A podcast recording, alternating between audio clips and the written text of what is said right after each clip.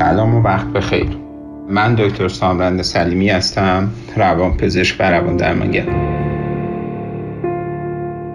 یک بحث و مطلبی که خیلی کم بهش پرداخته میشه یعنی خشونت زنان علیه مردان همه خشونت های فیزیکی، جنسی، اقتصادی، روانی. در چند قسمت در قالب فایل های صوتی بهش خواهم پرداخت. طبیعتا سعی خواهم کرد که از یک دیدگاه کاملا علمی حرفه‌ای و بیطرفانه به موضوع نگاه کنم همچنان که در طی سالهای گذشته هم به طور مستمر و در موارد متعدد به خشونت های عاطفی و روانی و فیزیکی و اقتصادی پنهان و آشکار از طرف مردان علیه زنان پرداختم با توجه اینکه این پدیده است که به شدت در حال گسترش خشونت زنان علیه مردان به ویژه خشونت عاطفی فکر می کنم که مبحث مهمیه. بحثی است که بالاخره باید از یه جای شروعش کرد. کشورهای دیگه هم بهش دارن می‌پردازن. تو آسیای جنوب شرقی و خود آسیا مثلا در هند خشونت های علیه زنان بسیار شایعه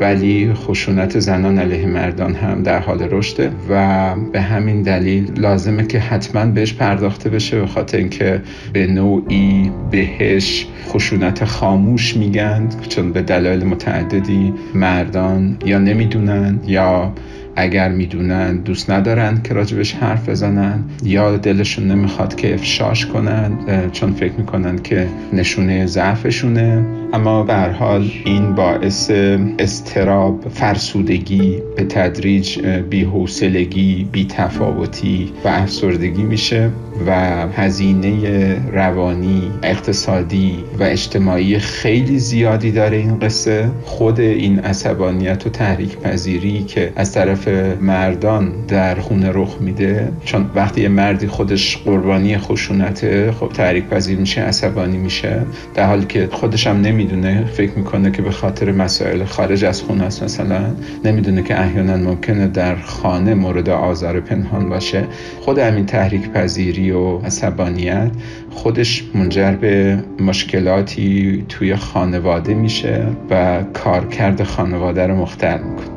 به همین دلیل من تلاش دارم که به دور از هر گونه قوقای غیر علمی و غیر حرفه‌ای بدون اینکه قصد رواج ایدئولوژی خاصی رو داشته باشم یا علیه ایدئولوژی خاصی صحبت کنم. بدون اینکه بخوام قصد رواج مکتب خاصی رو داشته باشم یا علیه مکتب خاصی صحبت کنم می‌خوام که این مبحث رو باز کنم با توجه به اینکه ما می‌دونیم در ایران شیوع خشونت فیزیکی در مردان علیه زنان بسیار زیاده اما خشونت روانی عاطفی و اقتصادی زنان علیه مردان تقریبا برابره و با توجه به اینکه در طی 20 سال اخیر مدام در حال افزایش بوده. این گمان میره که حتی به تدریج این نسبت 50 50 از این هم بالاتر بره و مثلا خشونت عاطفی روانی زنان علیه مردان به ویژه انواع پنهانش در خونه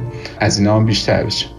با توجه به اینکه جامعه معتقده اینو دیگه البته قانوندان ها و جامعه شناسا باید تشخیص بدن نه من روان پزشک برای همین میگم جامعه معتقده که قوانین و ساختار جامعه مرد سالارانه است. و خب حالا منم به عنوان یک روان پزشک ایدم همینه.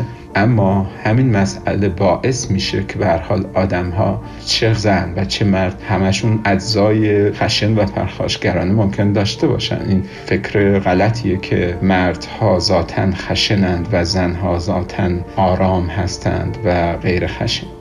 داشتم این عرض می کردم که چون قوانین یا جامعه جامعه مرد سالار تلقی میشه مسئله خشونت در خانواده و در خانه توسط پارتنر و گاهی توسط فرزندان در خانه نادیده گرفته میشه و به رسمیت شناخته نمیشه.